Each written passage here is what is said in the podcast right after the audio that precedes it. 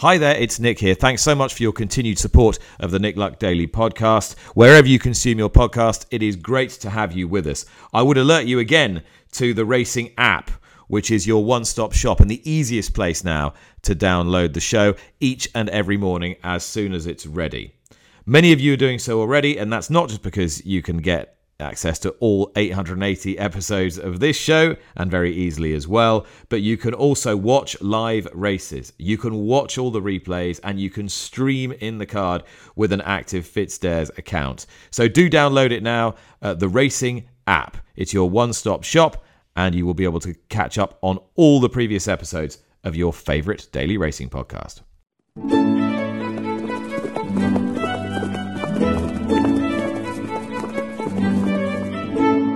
You're listening to Nick Luck Daily.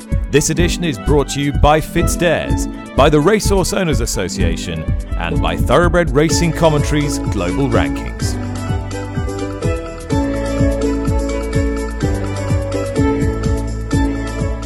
Good morning. Welcome to the show. It is Wednesday, the 20th of December. Christmas approaching faster and faster. Still haven't done all my shopping. Plenty of time yet, I'd say. Right, grey, gloomy here in TW11 today. And we're looking at the entries coming in at the six day stage for the uh, the big races on Boxing Day. When I last looked, there were only two in the Christmas hurdle. Of course, Constitution Hill yet to be added to that, but it was Rubaud and Nemean Lion. Two hours to save the Christmas hurdle, I hear you cry. Well, I'll be talking to Paul Nicholls in a little while, trainer of Rubaud, and whether he thinks he can serve it up to Constitution Hill. Of course, we talk about all these other exciting runners over the Christmas period Bravemansgame and Frodon in the King George and Hermes Allen in the Kauto Star, uh, plus his runners in the in the Welsh National, and much, much more. And he's got an update on Bryony Frost, who I think took quite a nasty fall schooling the other day and was pretty sore update on her in a little while. Also, lovely piece with Paddy Brennan, who reached the 1500 winner mark yesterday at Catterick. He is always an intriguing interviewee and he doesn't let me down. Do stay tuned for that. We will start uh, with a couple of bits of breaking news. First, that the IHRB have appealed the leniency of the sanction uh, in the Tony Martin case. Tony Martin was given a withdrawal of license for six months, but that was suspended. So therefore, he can still uh, uh, train, and he was given a fine. They've appealed the leniency of that sanction, more of which in a few moments, and we'll we'll kick off our, our discussion with a bit of international news and quite an important piece of international news surrounding a, a very high profile trainer that is set to move jurisdictions. Lee Mottershead, senior writer on the Racing Post, is with me. Uh, Lee, who is it and where are they going? Uh, so this is David Eustace, Nick, who is the joint trainer, co-trainer in Australia with Ciaron Maher. Uh, he is obviously a, a British uh, guy. He's the son of former trainer James Eustace and the brother of Harry Eustace. He has been in Australia since 2014. He went there initially as Roger Varian's assistant with runners for the Melbourne Spring Carnival. He got a job then with Peter Moody. He's ended up with Ciaron Maher as his assistant trainer since 2018. He has been extremely successful in that role. Together, they have had 30 Group 1 winners, highlighted by the Melbourne Cup success of Gold Trip. There's been a Cox Plate, there's been tons of, of major races along the way. He's an extremely intelligent, talented guy. I had the pleasure of interviewing him in Ballarat in February. I was deeply impressed. Everyone has been impressed by him. And we hear reports initially uh, by journalist Tom Biddington in Australia that David Eustace is wanted by the Hong Kong Jockey Club to take on a role as a licensed trainer in Hong Kong. And the rumours suggest he's very much heading there. I spoke with our Hong Kong correspondent, J.A. McGrath, who you'll be hearing from a bit later with his Happy Valley tips today, and asked him what the significance was of a potential move for Eustace to Hong Kong. It's significant because at the moment uh, they are seriously lacking, Hong Kong Jockey Club are seriously lacking in a European presence. And following the uh, departure of uh, Richard Gibson at the end of last season, uh, that's what they're looking for. They're looking for a balanced uh, sort of training ranks, and, and, at the moment they're overloaded with uh, with Aussies and also with locals. Uh, and you know they need they need balance in that uh, uh, in in that in those ranks. And I think this is a an ideal way to do it. Uh, you know, if you're talking about Dave Eustace as as as the man, and if he is the man, well, uh, he's the perfect fit because he's uh, a European, born and bred in, in Britain, uh, grew up uh, and knows very well the ways of European racing and also European training methods. But also, he's been able to translate that to Australia. Went down and of course, he's a Melbourne Cup winning trainer. He's uh, in conjunction with Ciaron Maher, Gold Trip, won the won the Cup, and he's won umpteen Group One races with in, in conjunction with Ciaron Maher. So he has the perfect CV for what they're looking for, and if it's true, he'll fit in well. All right, that was J. A. McGrath. Um, it, it's a it's a big task for him, a big challenge, even if it's a a very appealing one on the on the face of it. Never has has the local training fraternity been so strong in Hong Kong, Lee. Uh, the likes of Francis Lui and Pierre and, and, and others are, are, doing incredibly well. And it's been a long time, as you you say, since a, a Northern Hemisphere trainer has, or a Northern Hemisphere born trainer has really has really made an impact. That said, um, this is a guy who is pretty much an Aussie. Well, that's right. Um, in his excellent scope, Tom Biddington makes the point, as you do, Nick, there that the the Hong Kong Jockey Club would almost certainly want someone with a European background to spread the diversity of the training talent in Hong Kong. But again, as you say, David Eustace is now basically an Aussie. His his last almost decade has been spent in Australia. Um, and I very much found when I spent time with him, and I'm sure you have as well, Nick, that he has now taken on an Aussie attitude as well to training racehorses, not least in the sense in which he understands and embraces the link between horse racing and betting.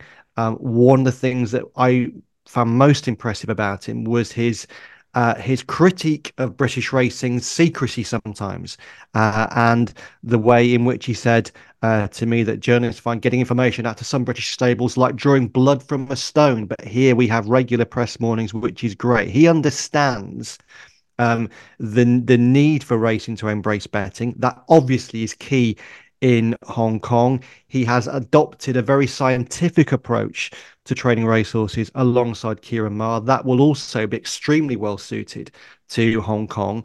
And in terms of uh, a work life balance, uh, Tom makes a point in his piece that there is a limit of 70 horses for a stable in Hong Kong. Well, when I saw uh, David in February, at that point, he and Ciaron had around 700 horses in training at their peak. So he'll have 10% fewer horses, or 10% fewer horses to train uh, compared to what he has now in Hong Kong. So his work life balance will be greatly improved. He will be a big coup, a really big coup for the Hong Kong Jockey Club. Um, Ciaron Maher's stable is immensely successful. They have real talent in there. Guys like Jack Turnbull is a very impressive assistant. You wouldn't be at all surprised if he gets elevated to a, a joint trainer role. But but for David Eustace, this will have been a big decision and if it is a yes, uh, it is a seismic move for him. Okay, breaking news. We've got another runner in the Christmas hurdle. Lee, you're tracking the the the, the entries. This is deeply exciting, Nick. So we're talking just over an hour before entries, Del confirmations closed. Um, there is a horse in the Ladbrokes Christmas hurdle now, a new one. We initially had Rubaud, trained by Paul Nicholls, Nemean Lion, trained by Kerry Lee. We're expecting, obviously, Constitution Hill for Nicky Henderson. We now have a new entry. Magical Maggie, trained by Alistair Ralph for Mrs. Norma Harris, um, is now in the Christmas hurdle, but she won't be in the Christmas hurdle because she has, according to uh, the BHA database, an official rating of 124. And to be eligible to run in the Christmas hurdle as a grade one, you need to be rated 130. So I fear that for Magical Maggie, uh, the chance to take down Constitution Hill will not happen. Okay. Uh, that's what's happening with the Christmas hurdle. Let's talk about um, uh, the horses that are going to be in it, including Rubaud. I've been speaking to his trainer, Paul Nicholls, and uh, this is what he had to say, first of all, about him. And he goes on to talk about the remainder of his runners on Boxing Day and beyond. But this is what he had to say about putting it up to Constitution Hill. I mean, on unknown form was going to be hard to beat. It was always going to be a small field. We were always going to go there. He, he's good right handed, he's good Rain Campton, and it fits in with our program. And um, it's a good few quid if you uh, were lucky enough to finish second. But um, yeah, look, he's improving, young horse. He keeps on winning. The form's good, but we got a mountain to climb as we see it on what we know so far. But I suppose from your position, you, you, take one of two routes. You either go, oh, there's no point turning up there and giving him a walkover, or you say, well, it's the right race for my horse. You just got to keep rolling the dice. Oh, exactly. I mean, we'll, we'll, we'll give him a race, no doubt about that. I mean, um, when, you know, there's not many other races really we can go for. I can't see us going for the champion early at this stage, but um, you know, I was thinking here and then Wincanton in the spring, and then we'll make a plan afterwards. But you know, it's a good track for him. He's he's won there twice. Um, and um, yeah, he's very well. So he's not going there just for a day out. We'll, you know, we'll try and serve it up to him. But you know, as I said, we've got a mountain to climb on all known form. Is it pretty obvious to you when you see him, say at home, that he would be would be one of your quicker horses? Is he a fast horse to watch work? Oh yeah, he's he's definitely an improving horse, and he jumps and gallops, and you know he's got good staying two milers. He's he, he's definitely one of our better ones, that's for sure. So he's in the in the Christmas hurdle. How are the King George horses going? What more have you got to do with them between now and Boxing Day? Um, they've just done a, a, normal routine piece of work. Just seen Frodon and a Bravemansgame go nicely. Bravemansgame seems to be a lot sharper and better than he's been so far this season. I'd say last Saturday worked right back to his best. And whether he just took a bit of time to get over those races in the spring, I don't know. But he appears to be coming good. Looks great, feeling good. One more piece of work on Saturday morning. They'll both do, which have been their normal couple of three days before they run. And yeah, they're at school tomorrow morning. They're well ready. Uh, and as far as the ground is concerned at Kempton, at the moment it's it's kind of on the easier side of good because we had a lot of rain up here yesterday, but it's going to be dry for a bit. Yeah, well, that's just what both of them want, especially Bravemansgame. To be honest with you, he's run on heavy, which he doesn't really suit him up at Wetherby, and then it was testing enough at Haydock. He is better on better ground, um, so that's got to be in his favour. I mean, what do you? Yeah, what, what what do you make of the Haydock run? You've had enough time to think about it now. Yeah, he ran okay. It was only three weeks after the Wetherby race. Um, he ran okay. It was he got outstayed really. Darrell wasn't too hard on him from once he got beat. He, he had neither of his two runs this season. He's run badly. He's run okay, um, but just because he hasn't won, he sort of everyone seems to have lost a bit of faith in him. But Kempton's almost a home game for him. It's a flat, right-handed track. We know he's been there twice and won twice. He loves it there, and the decent ground is a big plus. So, you know, a lot of positives, and you know, I'd say he seems to be really, really well. Kauto Star looks about one of the most intriguing races of the whole Christmas period. You're putting Hermes Allen in there uh, up against, uh, I think, the good French horse Le Francais is going to run. Classical Dream looks like he's going to run. Um, Giovinco looks like he's going to run. It, it's going to be a proper test. Is he is he up to it? Do you think? Oh, without a shadow of doubt. I mean, uh, Classical Dreams also in Leopardstown. I think Grangeclare West was in there as well it will ultimately cut up on the day. Course, he's up there. He ran very well other. He's improved. You know, he's a Challow hurdle winner, and we're very happy with his prep and the way he looks. And now he's gone, and I'm, I'm really looking forward to run. I could have had a softer option at Ascot tomorrow if I wanted to, but I, I you know, I want to go to Kempton and see where we stand. And you, you know, the, the French horse has only been run no toy in soft ground, different ball game around Kempton, totally different ball game for him. So it'll be a new experience. Ultimately, he's a very smart horse. Whatever the others are, it's going to be a good race. I think the horse of Lucinda's that was behind Stay Away Fay is a good traveller, but he, he, he this would be the toughest test he's ever faced. That's for sure. So yeah, a proper race, like you say, and we're looking forward to it. I mean, do you? I mean, do you? Would you price you yourself up as favourite in this? Uh, the French will be favourite, I'd say, on all known form. But uh, how do you price things? I, I, I, I, don't really look at that too much. But I just think we got a great chance. He's improving also. Flat track, a lot of it in his favour, you know. But like you say, he's nearly one of the races of the, the meeting. I mean, what I loved about Newbury was the neatness of his jumping. He just yeah. he doesn't waste any time, does he? No, and that's what you want, and that was good. And as you know, we'd had a setback before then, so he's bound to have improved. I think three miles could bring out more improvement. I mean, last year when, when he won the Challow on very heavy ground, all he did was stay that day. But ultimately, he's a better horse on better ground. Um, so yes, it's a proper race, and we're looking forward to it. And are you are you firing bullets here, there, and everywhere over the over the Christmas period? I know we've mentioned the main ones in the in the Kempton Grade ones. Who else are you really looking forward to running? Well, we've got plenty to run there. You know, I think running every race at Kempton. Uh, I'm going to run three up at Aintree. Um, there's good as I put horse called Jackpot there too in the grey one. Novice hurdle, he's a winner recently, but he'll have to step up a little bit. You never know if the ground was tested. Tamarus runs in a novice handicap chase, and a lovely bump horse called Farland here, there, go there. And we got a couple of three at uh, Wincanton, not quite so many as normal there. And then busy Kempton the day after, Chepstow, right on through into the new year. So we got loads to run and looking forward to it. Could you win the Welsh National? Um, yeah, I'm going to run complete unknown and Truckers Lodge. Okay, complete unknown. Uh, what did you what did you uh, put his his run last time down to? Ground, ground, ground. He wants soft ground. His best form's on soft ground. He just was flat out all the way around there the other day, and he ran okay actually on the ground. But we we sort of knew that beforehand. But you know, when you're in those big races, you always tend to run. Um, Chepstow be much more to his liking. And will Harry Cobden ride him? Yeah, I suspect so. I just and and, and Freddie will ride Truckers Lodge if Trucker runs. Um, I won't have quite so many at Kempton, so I suspect Brian O'Law going to be there. Yeah. Okay, you, you mentioned Bryony. Obviously, she's set to ride Frodon. She just did she have a schooling fall? Is she all right? Yeah, she had got a nasty fall on um, uh, Tinklers Hill two days ago. That's why he didn't run yesterday. He's all right, but she was very sore. I think she's going to have some more treatment today to check up and just make sure he's okay. So, you know, hopefully she'll be fit to ride on the weekend. All right, that was 13 times champion trainer Paul Nicholls uh, limbering up for an, an, extraordinary assault on the Christmas period. And just keep our fingers crossed for Bryony Frost. That sounded quite quite nasty, but she'll do everything she can to get back in time for Frodon. A bit of news breaking, as I said at the beginning of the show. The Irish Horse Racing Regulatory Board are going to appeal what they perceive to be the leniency of the sanctions against trainer Tony Martin. I, I think you could have um, bet fairly short odds on that if you'd been listening to Darragh O'Loughlin, their chief executive, on the podcast a couple of days ago, Lee.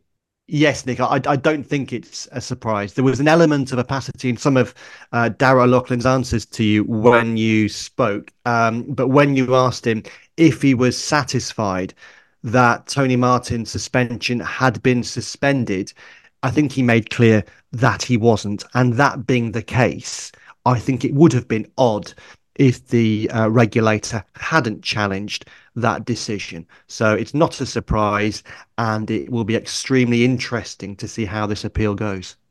It will. Uh, let's move on and talk about uh, Frankie Dettori, who failed to make the cut in the Sports Personality of the Year last night. He made it to the final six, but not to the final three, and he appeared by video link from France.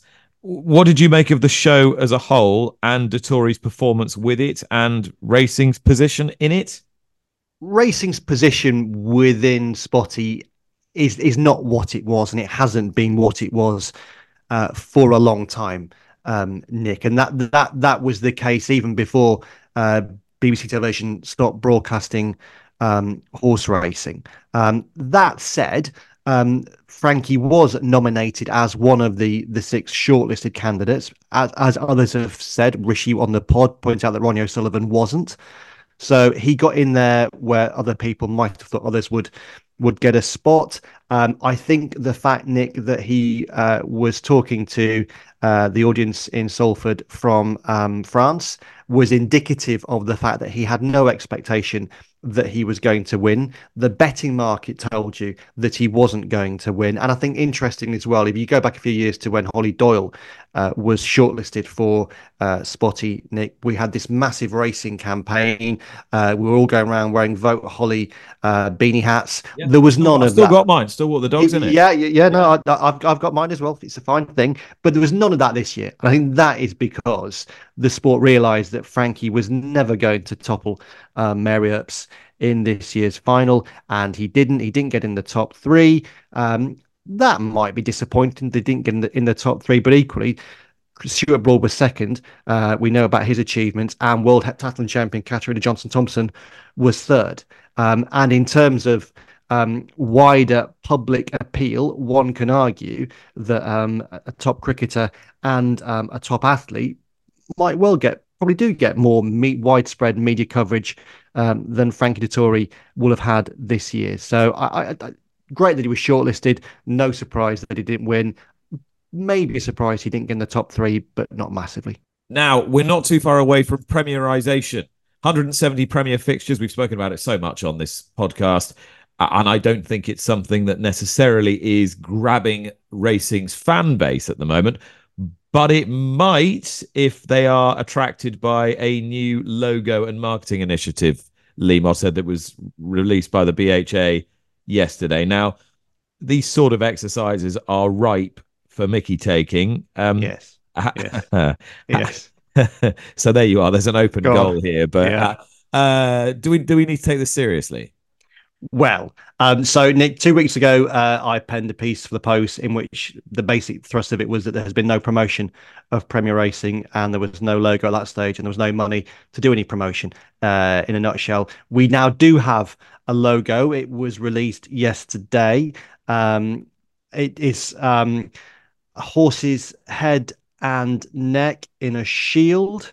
Uh, with a few star, three stars above it, and the words Premier Race Day beneath it. Now, it has been pointed out by a few people that the the Premier Racing Premier Race Day logo bears striking similarities to the Premier League's logo. Um, striking similarities. Um, the Premier League is a brand worth billions of pounds, so one wonders if they might be sending a letter or making a phone call to uh, British Racing today. Um, time will tell. But no, they, they we do have a, a logo for it now. Um, whether it has been rushed or not, I don't know. Um, and we are promised that um, promotion will now start in earnest, and that Cheltenham's first meeting on New Year's Day uh, will have elements of Premier uh, Racing promotion. We were given details of how these fixtures fixtures uh, will be advertised and will be sold and will be different to, to normal fixtures. Uh, the proof of the pudding, of course, will be in the eating, and we'll get our first nibble at Cheltenham on New Year's Day. Milestone reached at Catterick yesterday when, as part of a treble, Paddy Brennan got to 1,500 career wins. Now, just to put that into some sort of context, jockeys that have already retired you know, Paul Carberry, 1589. Peter Scudamore, eight times champion jockey, 1692. Richard Dunwoody, 1874. I think Tom Scudamore retired with just over 1500. So you're, you're in some seriously exalted company, um, Paddy. Uh, congratulations. 1500 winners. If I'd asked you five years ago, 10 years ago, whether that was a realistic goal, what would you have said? Um, I would have said a thousand would have been you know, may possibly a target then. And yeah, it's hard to answer that question. I think I've never been in line probably to be champion jockey or in them lines, so I was always sort of more targeting bigger races. But yeah, look, when you round it up and you get a figure of fifteen hundred, is really amazing. I'm very very happy to do it. Uh, is, is, there any um, thought of edging your way further up that table of of all time greats? Who have you got your sights on next? No, I knew sort of me and Tom Scudamore, we started close together and he was around. So yeah, I had my eye sort of probably on him. And yeah, no, I don't realistically. I just think, you know, with Graham Lee in the situation he's in, I feel very fortunate to do a job I love. I have done for so many years. And um, yeah, I just, oh, I still you know, the, the festival winner haunts me a little bit. I think that's them things are more on my mind. I think numbers, if yes, if if you're dealing with champion jockey and stuff like that. That's that's it. But still, nothing beats the big Saturday winner or Cheltenham Festival winner. Uh, and uh, for for you, this sort of i was going to say tail end of your career, but if it is, it's a bloody long tail. It, it's it, this period of time riding for for Fergal O'Brien. I mean, how much of a new lease of life did that give you at the right time? Yeah, I think a combination of things. Definitely Fergal, and maybe when Cue Card fell in the Gold Cup for the million pound bonus, that probably extended things a little bit as well. Not not so much financially, but yeah, I think it was like get up and I had a bit to prove again. And, and I'm glad, you know, Fergal came along at, at, at a good time for me.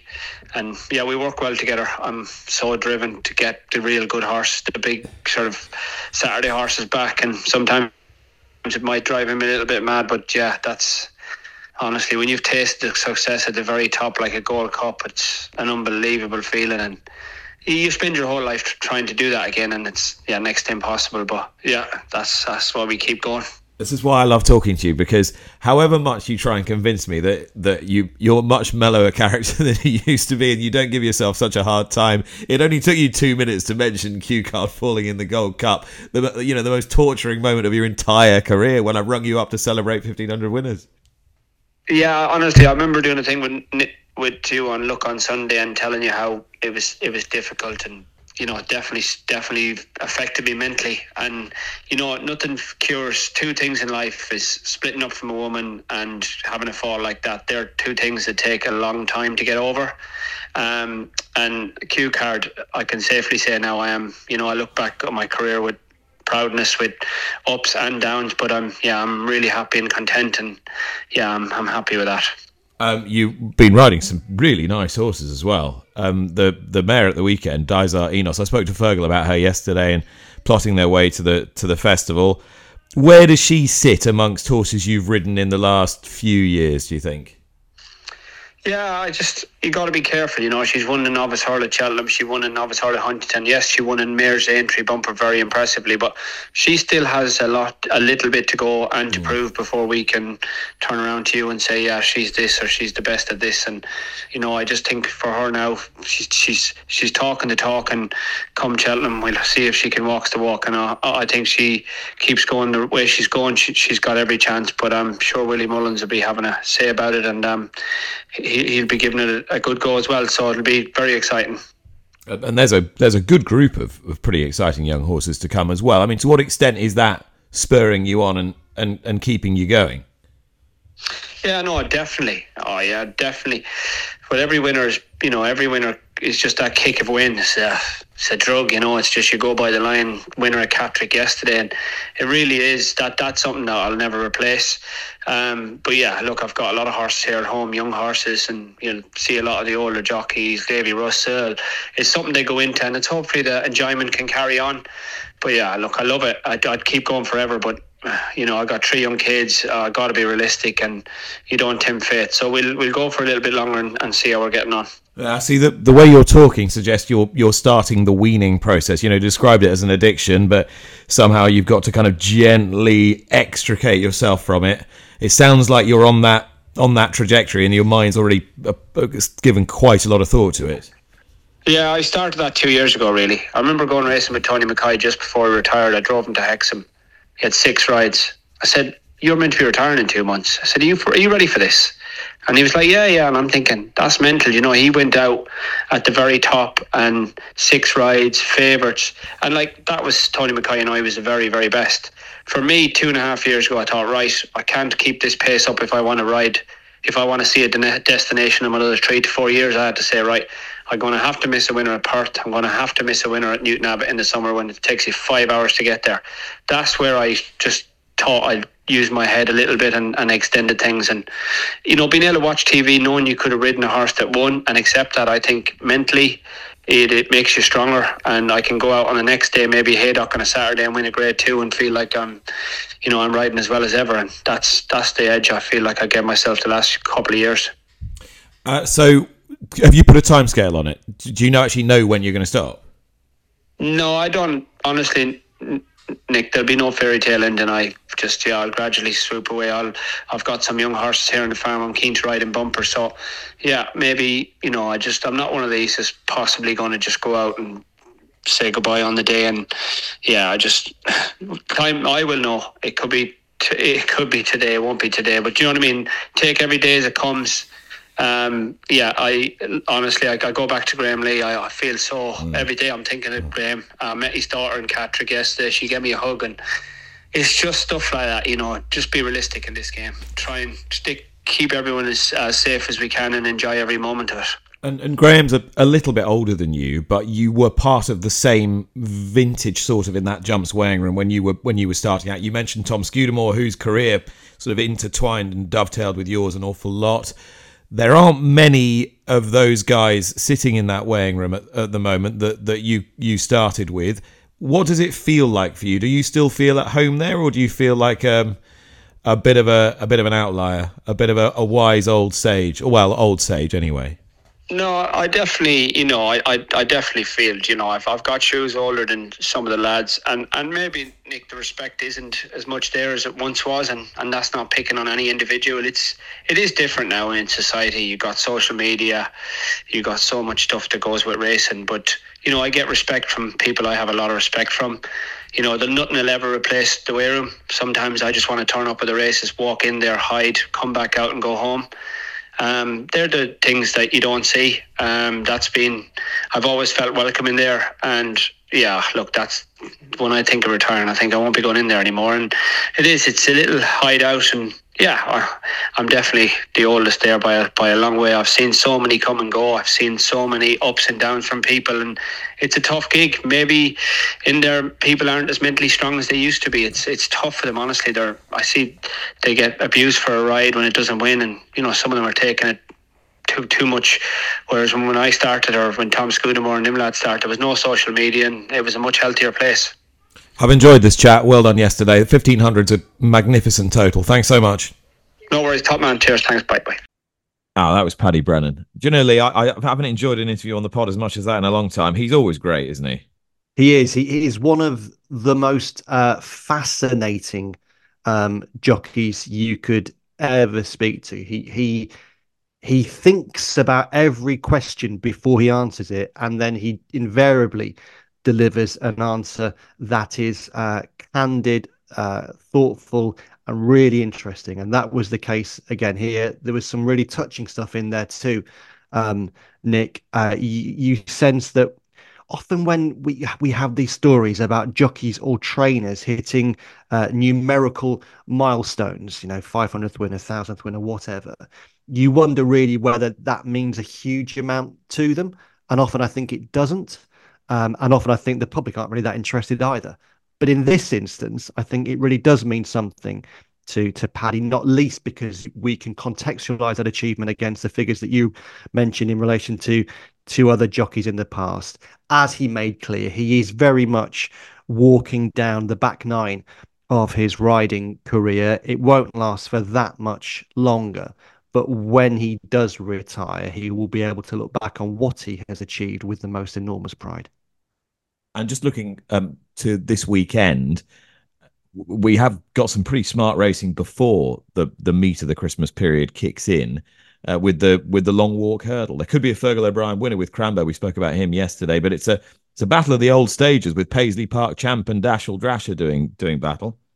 It is Nick. I don't. I think you know realistically, I don't think anybody's going to say that we have we have got a vintage uh, staying hurdle division at the moment. We really haven't, um, which is why uh, a lot of people are expecting um, uh, Teahupoo to go uh, go and win the race this year. He's not um, a horse who we see a great deal of, and we won't see it again before the Cheltenham Festival. But it's still highly unlikely that any horse will, I think, elevate their credentials above his, even on Saturday. Um, it's a particularly interesting race because although it's not a vintage renewal of the long walk, we're set to have 10 runners, which is great in itself. And there's a real difference between the the old stages in the, the contest, horses like Paisley Park, Dashel Drasher, and Champ, and the Young Brigade. The betting market would seem to have preference for the youngsters, horses like as you mentioned, Fergal O'Brien's Crambo, who'll be ridden by Jonathan Burke for the first time on Saturday, and West Balboa uh, representing the Skeltons. But if you look at the actual figures, Nick, what they've achieved is still a long way shy of what horses like Dashel Drasher, Paisley Park, and Crambo and Champ um, have posted. So they have a big jump to make to, to get to to their level. If you look at, at Crambo, his his official rating is only 142. West Balboa is 143. Now, there's tremendous scope for them to improve, but Paisley Park is 157, Dashel Drasher is 159, Champ is 157. You know, so they, they have a big bridge to cross. I'm not necessarily certain they, they will cross it. If I was going to have a bet in the race at this stage, I'd be half tempted by dear old Paisley Park. Now it's back to where we started. It's the Croc, it's Hong Kong, and it's Happy Valley. Nick, a really interesting card at Happy Valley today. We've got eight races and all focus in race five on number six, Chilchibi, who's uh, a young horse with a very big future. He's won four out of five. He's bidding for his fifth consecutive win at Happy Valley, and uh, he'll be ridden by Jerry Chau. He's trained by Danny Shum, of course, of Romantic Warrior fame, and Chilchibi is a horse he's already declared is a real contender for the Hong Kong Derby, which uh, takes place next March. He's never raced at Sha Tin. Uh, Danny says that if the Derby was run at Happy Valley, he would be a certain winner. Well, it's run at Sha Tin these days, uh, Danny, unfortunately. But this horse is uh, a horse with great talent. And he'll uh, it'll be interesting to see how he goes against two, Class Two company today. He's up against number two Drombeg Banner, a former Irish horse who's a bold front runner, and that means we're going to have a really strong pace. So race five, number six Chilchibi to beat number two Drombeg Man- uh, Banner. In race six, we've uh, got a number two, Simply Maverick, to keep an eye on here. He's trained by Ricky Yiu and ridden by Andrea Atzeni. This horse was a runaway winner on in, on the International Jockeys Championship night, and he won by four and three quarter lengths, which is pretty unheard of in Hong Kong in the uh, handicap uh, uh, ranks. But he's gone up ten pounds as a, a consequence but I don't think that's going to stop him. He's drawn wide in stall number 10, but I think he can beat number 4, Red Hair King. So in race 6, number 2, Simply Maverick to beat number 4, Red Hair King. And looking elsewhere, James McDonald still in Hong Kong on this uh, uh, short stint, and he's uh, in race 3. He's got a horse called uh, Gallant Valor, trained by Jamie Richards. This horse is uh, yet to break the ice in Hong Kong, but uh, is a ride that J Mac has picked up from Brenton Avdulla, who's gone down to Australia for Christmas. Race three, number eight, Gallant Valor. So that's all on the Hong Kong beat this week.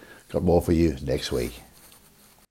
All right. Um, thank you to the Croc for his help today and for his insight at the beginning of the show, and to my guests, Paul Nicholls and Paddy Brennan. And Lee Mottershead, who's with you now and is going to give you a tip for today. He's going to take you to Newbury, Nick, to the, the two o'clock, you, the Make Your Best Bet at Victor Mares Chase listed contest. The market is dominated, dominated by the Harry Skelton and Dan Skelton trained Galia Des Liteaux um, will start a, a red hot odds on favourite, but I just half wonder whether Pink Legend representing Venetia Williams and Charlie Deutsch might upset the favourite. She was disappointing on her seasonal reappearance.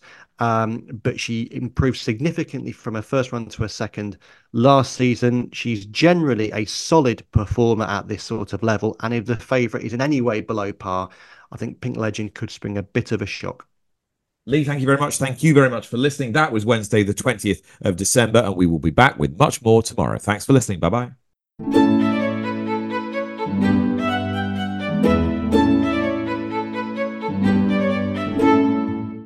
You've been listening to Nick Luck Daily, brought to you in association with FitzDares, the Racehorse Owners Association, and Thoroughbred Racing Commentary.